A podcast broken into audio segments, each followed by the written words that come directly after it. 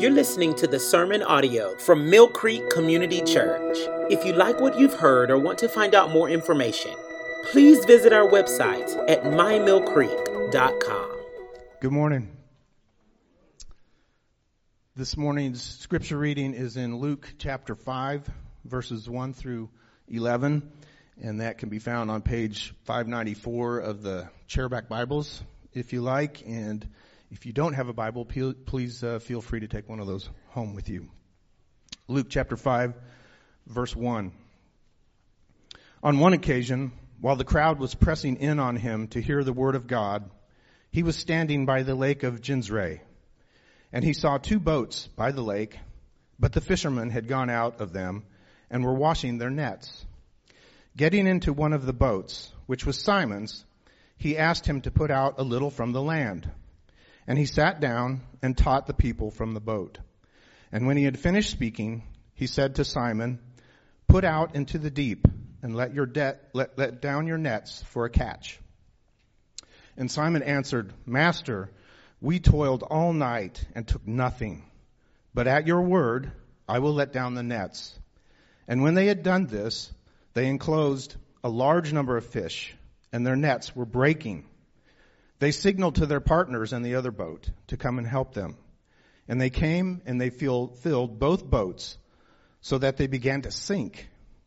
But when Simon Peter saw it, he fell down at Jesus' knees, saying, Depart from me, for I am a sinful man, O Lord. For he and all who were with him were astonished at the catch of fish that they had taken. And so also were James and John, sons of Zebedee, who were partners with Simon. And Jesus said to Simon, Do not be afraid. From now on, you will be catching men. And when they had brought their boats to land, they left everything and followed him. The word of the Lord. Let's pray.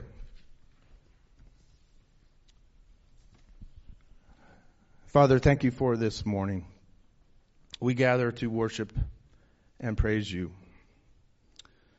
Thank you for revealing truth to us through your word. Spirit, guide Jeremy as he delivers your word this morning. We desire to glorify you with our lives. In Jesus' name, we all pray together. Amen.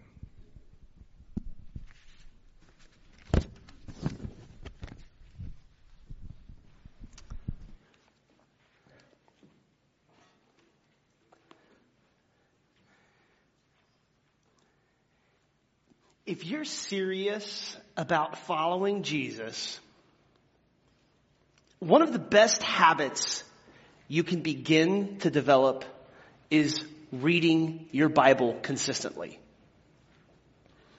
I mean, if you really want to know Him and grow more like Him, be in His Word and make that a regular part of your life. But I warn you, if you begin to read through the Bible, you're going to find yourself facing some questions that are sort of a head scratcher. Now there's some aggressive types in here who are like, Bible reading plan, boom, you're talking about love language. And I've been reading through the Bible, the whole Bible, every year. I spend 30 minutes a day and I do my three or four chapters and I knock it out and for those of you who've never done a Bible in a year plan, you're like, good grief, people. if you've never done a Bible reading plan, a, a great one to begin with would be just read the New Testament this year. Uh, reading the New Testament in a year means you're reading one chapter four or five days a week. It'll take you a year, but you'll get through the whole New Testament. And, and if you did that and you were jumping into the New Testament, you'd probably begin in one of the Gospels, Matthew, Mark. You'd get to Luke. And, and if you were reading through the life of Jesus, you were committed to wanting to grow more like him, there would be one question especially that might jump up that even this text this morning brings up, and it's this. Why does Jesus seem to have all of this miraculous power? Why does he seem to be able to do these incredible miracles that really change people's lives, but then we don't actually see him doing that very much at Mill Creek. And you might be thinking, unless y'all elders are keeping some stuff in a secret file folder about people who can't walk and then can, going to some funerals and all of a sudden people are alive. Why don't we see today the same kind of miraculous moments we saw then? That's a legit question. And if you start doing a Bible reading plan, I wouldn't be surprised if that thing comes up. But for some of us, the question actually can get a lot more personal when we face similar issues that those in the Bible are facing. Like what I mean is if, if anybody in here is really struggling with spiritual oppression, and then you come to this story where a person who's spiritually oppressed is released, you think, yeah, I feel that and I want that. Or if you find yourself struggling with some sickness, disease, in God's sovereignty, there's many dear to our hearts here in our church struggling with cancer. And, and, and we've been praying. I've been praying. You perhaps have been praying too. God, God save them, heal them. And He does it in the text. Is He going to do it now? Have you felt that tension before? There's other things that happen. Christ can provide for people financially, and so those of us with financial challenges or God restores relationships and community. So those of us with relational challenges, we're like, yeah, boy, sign me up for some of that. And we wonder, well, you did it then. And I, I'm sure you're powerful and you could do it now, but will you? God, we believe you can. Why aren't you yet? If you're going to commit yourself to some Bible reading, that's a real question that you may have to wrestle with. And, or if you've ever just had that question, I'm so glad you're with us this morning because, because that's exactly the question that this text is going to address for us today. And as you walk out these doors at the end of the service, I hope that you can see from, from Luke 4:31 all the way to the end of our text at 5:16, you're able to say, "Aha, I now know how Luke answers that question. And what we're going to find is that there is a big difference between what we want Jesus to do and what Jesus came to do. There's a big difference between what we want and what Jesus wants. And those are the two big ideas in our text. They will be the two big ideas of the sermon.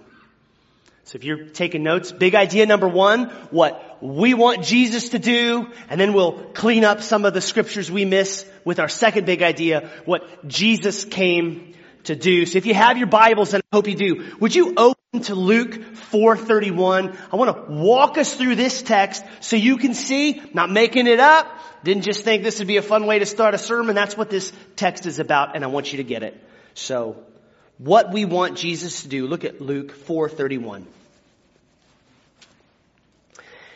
If you open there, what you're going to see is Jesus is in Capernaum and and everybody who's listening to Jesus preach is really impressed with his power and authority. Jesus has only been on the scene now since the beginning of chapter 4, but we are beginning to see he is very impressive in his ministry. He preaches like nobody's preached before. And folks listen to him and say, man, he has power in his word. Look there at verse 32.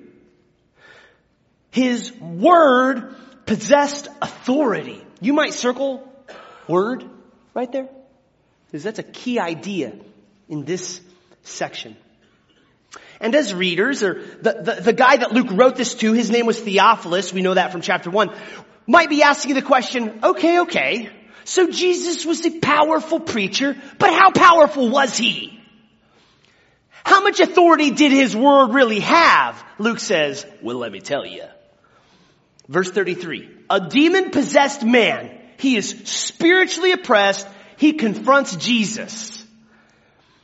And this demon possessed man, somehow the, the demon is speaking and the demon tries to bully Jesus. Fat chance. Yeah, good luck. As the demon is trying to flex on Jesus, the demon even knows who Jesus is. See it in the text? Are you really the whole, you're the Holy One of God, he says.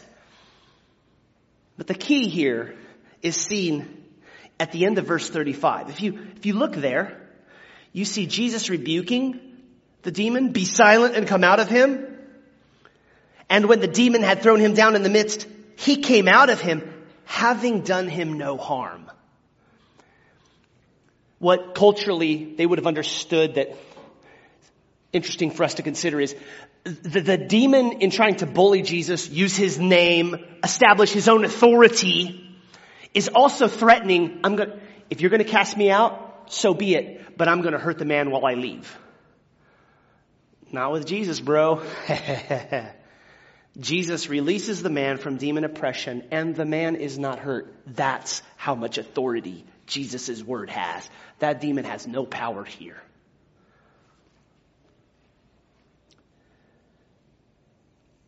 The response, verse 36, all those who saw it were amazed and said, look in the text, what is this word? You see it there again? That's the key idea. What is the word? So as readers, we're, we're realizing, okay, Jesus has powerful over the spiritually oppressed. Verse 38, Jesus leaves the synagogue. Maybe they had two services as well. It's close to lunch and somebody invites him over to their house for lunch. Come over, eat some lunch with us. Jesus says, okay, it's Peter's mother-in-law's place and she has a fever. No surprise as Jesus got, he, he's here. Obviously, Jesus has authority in preaching and over the spiritually oppressed man. Turns out he's got authority over fevers too. Heals Peter's mother-in-law and she gets up. She's gifted, it seems, with hospitality, and she starts serving everybody. In fact, serving in the original language is the same word for deacon.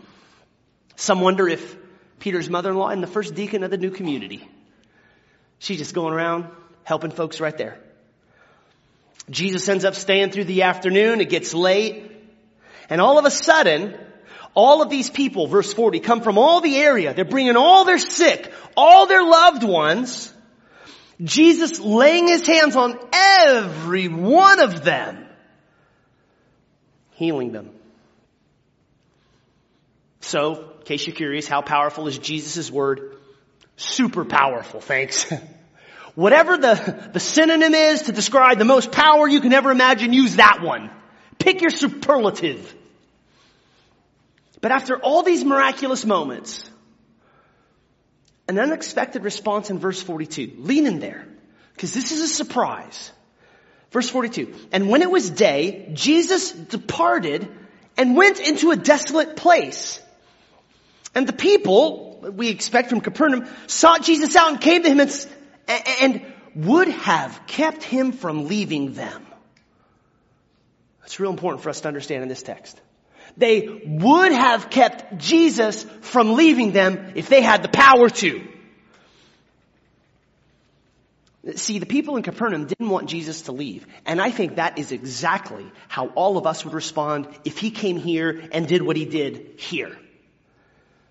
If Jesus showed up, he's helping the spiritually oppressed. He's healing all y'all with a fever. And then all of a sudden word gets out and we go, oh man, this guy's healing people quick. Go get Aunt Sally Joe, bring her up. She's gonna be healed. All of a sudden you got a line all the way out to the road. Jesus just healing everybody. As soon as, as soon as we all went home, take a nap, go to sleep for the night, come back the next day, Jesus is gone. We say, whoa, whoa, whoa. We're going to do a healing service. We're going to go through Monday as well. We'll do it all week as long as Jesus is here. And and we would want him to heal. But that's not what Jesus came to do, which is why he went to a desolate place. Keep that in mind because we're going to see a desolate place at the end of this passage as well. So what we know is Jesus is not all about healing the sick. Skip to 5-1. There we see a crowd pressing in on Jesus around this lake to hear his word. there it is again. Jesus really is the most powerful of preachers and he's got this huge crowd, which is why he decides, or I suppose asks, hey Peter, may I sit in your boat? Because Peter's boat, they had the midnight shift, that's how you fish, so fish can't see the nets. That's why they're done fishing. It's morning. Jesus sits on the boat. They're just cleaning their nets. Fine. Sit on my boat. I don't care. And he's getting ready to preach and he does. And there's Peter sitting there listening to Jesus preach and, and all the crowd gets to hear him preach. It's all fantastic. But as Jesus finished teaching, look what he says to Peter, because this is shocking. He says, let's go back out and catch some fish. Okay, now something you gotta know is, Peter, James, and John, they're pros. This is what they do for a living. And, and Luke tells us that they had just gone out that night and caught nothing. If any of you like to fish and spend a couple hours out on the water and catch nothing, or, if any of you know somebody who likes to fish, and when they get back and you say, how'd you do? And they said, I caught nothing. Usually they cranky. Wouldn't be surprised if Peter and the crew were cranky. Bro, we worked all night. Then we heard you preach. Now you want to go fishing? We just cleaned our equipment. You gotta be kidding me. Not to mention, the worst time to fish is in the daytime. I actually think, or it would make sense to me, had anybody else said to Peter, go fish? Like if his wife had showed up and said, Peter, you caught nothing. You just get right back out there, boy, and go catch me some fish. Cause, cause this isn't just a hobby for Peter. This is how he puts food on the table. So he's double cranky. Had, I think if Peter's wife would have told him to get out there, he would have said, fat chance woman, I am not fishing. I will go back out later when it's nighttime, but I'm not going today. That's my sense of the way Peter was wired. But when Jesus says it to Peter, and this is the shock. Jesus says, let's go fishing. Oh, Jesus, by the way, not a fisherman, a carpenter. Okay, hammer boy, you want to go fish? But, but Peter says, okay. Look at verse 5. But at your word. You see that key idea again? Your word. How powerful is Jesus' word? Powerful enough that a fisherman who caught nothing is willing to go out when the chances are, are next to none that he's going to catch a fish. Because Jesus says it, he goes, okay. That's how powerful Jesus' word is. Verse 6. They caught so many fish they caught so many fish, the nets started to break. Middle of daylight. They caught so many fish, they had to call another boat out. And as they put the fish in their boat and the other boat, both boats start to play Titanic. They're sinking. It's too heavy. So many fish, which by the way, is where the money comes from. I mean, this is like Peter's cashing in. This is like the biggest commission. Cha-ching. Jesus' powerful word is providing for us financially. Peter's wife is getting her some new shoes. At your word. What we see then here, and what Luke's showing us is, look how powerful Jesus' word is. It heals the spiritually oppressed. It heals people of fevers. It heals any and all diseases. It even provides for people financially. That's what Jesus, that's what we're seeing here with Jesus. But just because Jesus can do something doesn't mean that's what he came to do. One more, and then this will finish us out on this first idea. 512. There is a leprous man who falls on his face in front of Jesus, and he says, verse 12, this is a precious, precious prayer. Lord, if you will, you can make me clean. Somehow this leprous man, who remember culturally banished from society on permanent quarantine, leprosy not only were you unclean under the Old Testament rules, it also removed you from being able to be around anyone else. And as if that wasn't punishment enough, most of the culture would look at the leprous man and think he deserved it. He must have done something really bad. That's why he's been punished with this really bad disease. So that's the sort of place he would live emotionally and mentally. And somehow that guy's heard about a man named Jesus who has a powerful word that could heal me. And he says, if you will, I know you can. And Jesus says, I am willing. I am willing. Verse 13, Jesus touched him. When was the last time anybody touched that leprous man? He was unclean. Because of course, if, if anybody touched him, his contagious disease would fall on them, but not with Jesus. The uncleanliness doesn't transfer from the leprous man to Jesus.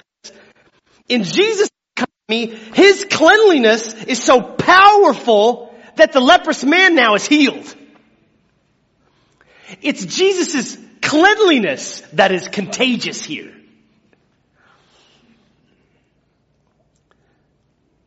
Jesus tells him, go show yourself under the law of Moses so that you get pronounced clean. Jesus telling him, go be relationally restored to the community. You're no longer on lifelong quarantine. You're out, bro. The COVID test came back negative. Welcome back to society. Even more people hear about this Jesus, which leads Jesus, as I gave you heads up earlier, to once again go to a desolate place for prayer. See that in verse 16? So two times in our text, it's kind of the, it's the marker. After Capernaum, he goes to a desolate place. After this healing with the leprous man, he goes to a leprous place. And, and, what we want to remember is Luke at the very beginning of his book, chapter 1 verse 3, he's given a little preface and he tells his reader, I'm putting these stories together in an orderly account. Would you say orderly account? One, two, three. Orderly account. And, and Luke's saying, I put it together on purpose. I didn't just wake up one morning and go, man, tell them that story, then this one, then that other one over there. No, no. He's arranged them just right because he wants us to notice something.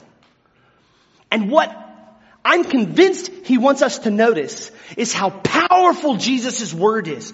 Powerful enough to bring spiritual healing to the oppressed, physical healing to the diseased, financial healing to the broke, relational healing to those who are hurting. And yet, he continues to go back to a desolate place because that's his primary purpose. Just because Jesus can do something doesn't mean that's what Jesus came to do. Well, then what is? Pastor? Because I do face some spiritual oppression and it's awful. Or I am looking down the barrel of a really scary diagnosis. Or I am feeling financially strapped and I don't know where relief is coming. Or the relationships I so cherish, they're gone. So, so if that isn't what's most important, what is? Well, let's move to our second big idea. Here's the key for us. What Jesus came to do. We skipped over 443 because I wanted to show you at this point of the sermon Jesus' explicitly stated purpose. Look with me there. 443. Jesus said to them, I must preach the good news of the kingdom of God to the other towns as well. For I was sent for this purpose. When all those people from Capernaum, after his all night healing session, they're like, no, no, no, we don't want you to leave. Stay here. We'll do a thing. Jesus says, no, I didn't come to heal I came to preach good news of the kingdom of God. That's Jesus' purpose. And, and if you have your Bibles open to 443, just scan up to 418 real quick. If, if you just scan up to 418 or turn the page back to 418, that's Jesus' first sermon in Nazareth. That's what we covered last week. And, and in, in Jesus' coming out preaching party, he says, Isaiah 61 has now been fulfilled. And if you look close there, you might notice something. That, that Jesus didn't come to enrich the poor. That's not what 418 says. He didn't come to give liberty to captives. Again, look at 418. He didn't come even to help the blind to see. Look at 418. The, the Spirit of the Lord is on Jesus. Jesus has been anointed to proclaim good news to the poor. Jesus has come to proclaim liberty to the captives. Verse 19, to proclaim the year of the Lord's favor. Do you see how important this distinction is? Because I think folks have combined it far too often, and we do too. It's one thing to heal the blind. And I think we actually read that into 418. But Jesus says, no, no, no, no, no. I've come to proclaim good news to the blind. Jesus' ministry primarily is one of proclamation. It's one of preaching. He's happy to heal, but that isn't his main thing. In fact, arguably the most famous verse in all of Luke. If you only could pick one verse to encompass all of Luke, it would be Luke 19:10. Some of you even have it memorized. Jesus says, I have come to seek and save the lost. That's what Jesus is about. Well, how is Jesus going to seek and save the lost? He tells us in this key text in our section 443 by preaching the good news of the kingdom of God to many towns. With Jesus' purpose clear, flip over to this 5 1 to 11 little thing with Peter and remember then that just as soon as Peter has all of this financial windfall hit him, two boats full of fish, mama gonna get some new shoes moment, Peter doesn't fall to his knees in the boat and say, Oh Lord and Savior, how shall I invest this wonderful fortune you've just provided? Should I put it in stocks, bonds, or crypto? Lord, teach me your ways. Oh, oh, oh. Peter's on his knees, but he's doing something different. If, if you've got a Bible with cross references, you'll see it right there on your little column. When Peter falls to his knees and he says, I'm a man of unclean lips, he's, he's, I guess, memorized Isaiah 6, and that's what he's saying to Jesus. In case you didn't know it, Old Testament Geiger counter beep should be going off when you hear Peter's response because because what he's doing is taking Isaiah's language in chapter 6 when Isaiah went into the temple and then all of a sudden the glory of God himself with winged seraphim the glory of the Lord and the train of his robe in the temple has Isaiah going, my guess, shaking knees. Oh my! This is God himself. And, and, and Isaiah says, woe is me. Because Isaiah knows his great sin. He says, he says, woe is me, I am lost. For I am a man of unclean lips. That, that's him acknowledging his sin. I, I am a man of unclean lips. I, I have sin and I live in the midst of a people full of sin. But my eyes have seen the King, the Lord of hosts. And Isaiah knows the Bible. He knows you don't see God and live. You look at God and His holiness, you gone. Which is why Isaiah's afraid. That's what Peter's doing in the boat. He goes, Oh my, I know who you are. You're the same one that Isaiah saw. And he gets on his knees and he says, I am gravely aware of all of my sin. And he's afraid. Oh sure, verse 9, everybody else is talking about the catch, everybody else is talking about the fish, but not Peter, he's afraid because he knows who's in front of him. And look what the Lord of hosts says to Peter, middle of verse 10. Do not be afraid. Oh, I know you're a sinner, Peter, but Jesus is here proclaiming comfort. Don't be afraid. From now on, you'll be catching men. And when they had brought their boats to land, they, Peter, James, John, left everything and followed Jesus. With Peter, then we have the positive example. All those people in Capernaum were saying, don't go, don't go, we want you here. We're gonna have a little healing ministry for the next three weeks. You'll do it all, right? And Peter goes, oh yeah, man, Jesus may be able to hit the lottery for me every day of the week with fishing, but I don't even care about fishing no more. I'm not in it for the money.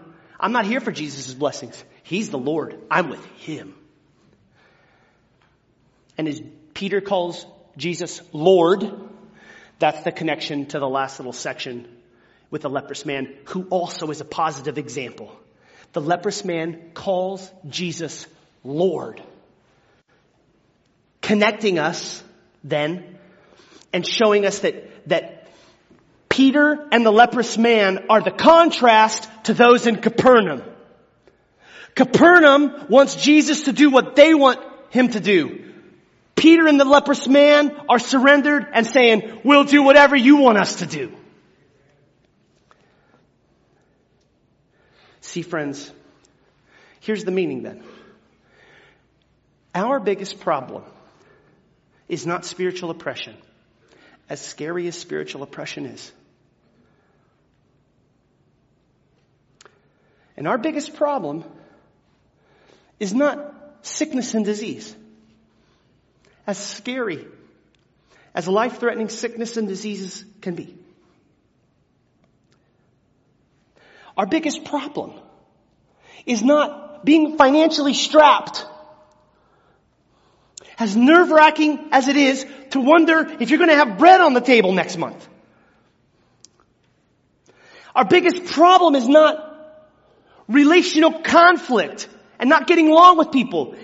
As troubling as that can be and as often as it may lead you to lose sleep at night, that's not our fundamental problem. Our biggest problem is sin. And we need a savior who's gonna come solve our fundamental problem. That's what we need help with. This sin that is inside of us. This sin that we have been born with. Original sin that we inherited from Adam as well as the sin that we have chosen for ourselves. That's the problem.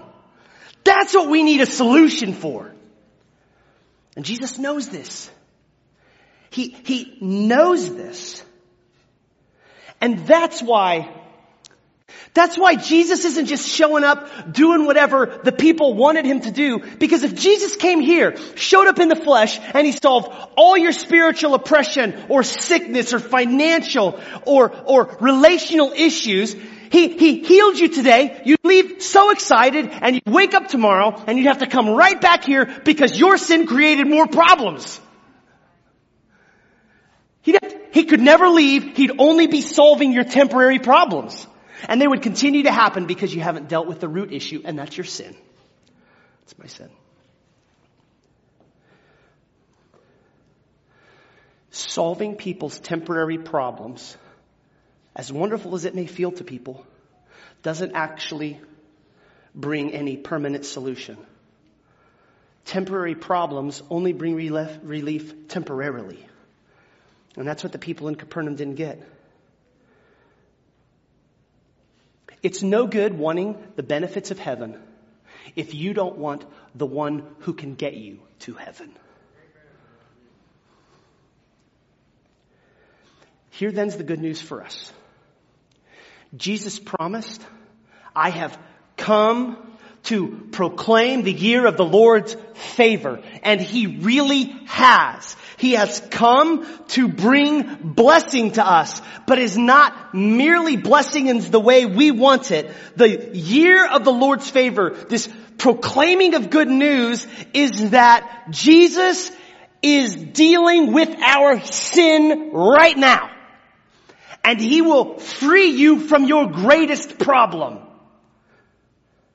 And while He is powerful enough to solve all of your temporary problems, His heart is not merely to solve temporary problems, but to bring you a permanent solution. With that, we move to application. Let's understand then how this section of Luke is actually to drill itself into our lives. Three questions for application. Here's the first. Will you surrender everything and follow Jesus? Church, will you surrender everything and follow Jesus? For all here who long for the day when they are no longer bothered with spiritual oppression or sickness and disease or financial problems or relational problems. For all here who want the ultimate solution, that's found in surrendering to Jesus today. You must be willing to admit, I am poor. I am spiritually oppressed. I am diseased. I, I, can't do any of this on my own. And, and you must be willing to acknowledge, and Peter's our pattern here, you must be willing to acknowledge, I am full of sin. I'm full of sin. I deserve nothing. I'm entitled to nothing. Jesus owes me nothing. And on your knees, admit, I want you, Jesus. And I surrender everything to you. My sense is there's some of you who know in your heart you have not surrendered to Jesus. And if you've not surrendered to Jesus, you're not a Christian. And if you think the temporary problems you're facing now are bad, if you're not a Christian, this is as good as your life is going to get. It's downhill from here. Surrender to Him. I think there's others here who, who you do profess faith in Christ, but somehow there has become this little black box of sin that you're not letting Jesus have. And and only you know what's in your little black box, but there's some stuff where you go, when that song comes on, I surrender all, you sing it your heart out, I surrender all, except for my little black box, I'm gonna keep on hold of that, thank you. But that ain't part of that song. And that's not the way it works. Some of you, you're holding on to something, and I don't know how it got created, but it needs to be demolished. And you need to get real before your Lord and Savior because He sees it all. You're tricking nobody. Oh, fine, you can trick me all day long. You can trick your friends, family all day long. But between you and the Lord, if you've got something in a little black box, you need to get on your face before the Lord and say, I surrender it. Do anything. Church, I just can't tell you the gift of a clear conscience before the Lord. When you say, man, I've put it all out there. I don't know what the Spirit's working on in you, but whatever it is, man, surrender it. That's the call here. A carpenter looks at a professional fisherman and says, I'm going to teach you a few things. Jesus may be looking at you, speaking into something you thought you were pro at, and Jesus goes, no, no, no, I'm going to do it my way. Whose way is it going to be? You need to surrender all. For those here who have surrendered all, amen. Amen. And when somebody comes to you and is going to confess, give them the gospel just like somebody gave you the gospel. If somebody confesses, don't you beat them over the head with some legalistic bat. Bless the Lord if somebody's confessing sin. That's the work of the Holy Spirit. That's question, question for application one. Will you surrender everything and follow Jesus? For those who have surrendered everything, question two is really aimed at you. Here it is. Do you want the benefits of following Jesus? Or do you want Jesus? Do you want the benefits? Or do you really want the man? Because if you really want Jesus, then this resolves any question you may be struggling with in regards to the suffering you're facing. Because what we see in the scripture is suffering is actually to be expected. So if you're struggling with spiritual oppression or, or disease or, or financial issues or relational issues, Hello, welcome to the club. This and a bazillion other ways are how we actually suffer today. And you don't have to lose your faith over this thing. See, far too often Christians go through something that's just really awful. But then we scratch our head and go, what? God, are you even sovereign? As if the scripture doesn't tell us to expect that this life really is awful. This isn't the Garden of Eden. I know some of y'all keep your lawns like it's the Garden of Eden and you got $300 water bills during the summer, but it ain't Garden of Eden, man. No matter how often you fertilize that thing. Sin is real. The enemy is real. And if you're going to surrender to everything that Jesus has called you to, then you are top 10 list of people he hates. And he's going to do everything he can to get you to doubt your faith. That's what we've signed up for. Now someday, we're going to get to live in the true, perfect, new heaven and new earth. And on that day, you're going to enjoy a perfectly manicured garden and you're not going to have to pay a penny to water it. But on this day, we face suffering, so you don't have to lose your faith. If you want Jesus, you've got him. You've got everything you need. So if you all of a sudden lose out on some of the benefits that you thought were part of this, or, or perhaps you're here and somehow you didn't read the fine print that suffering is to be expected. Man, I'm sorry it has to be this way, but you just gotta know. Suffering is expected for the life of the Christian.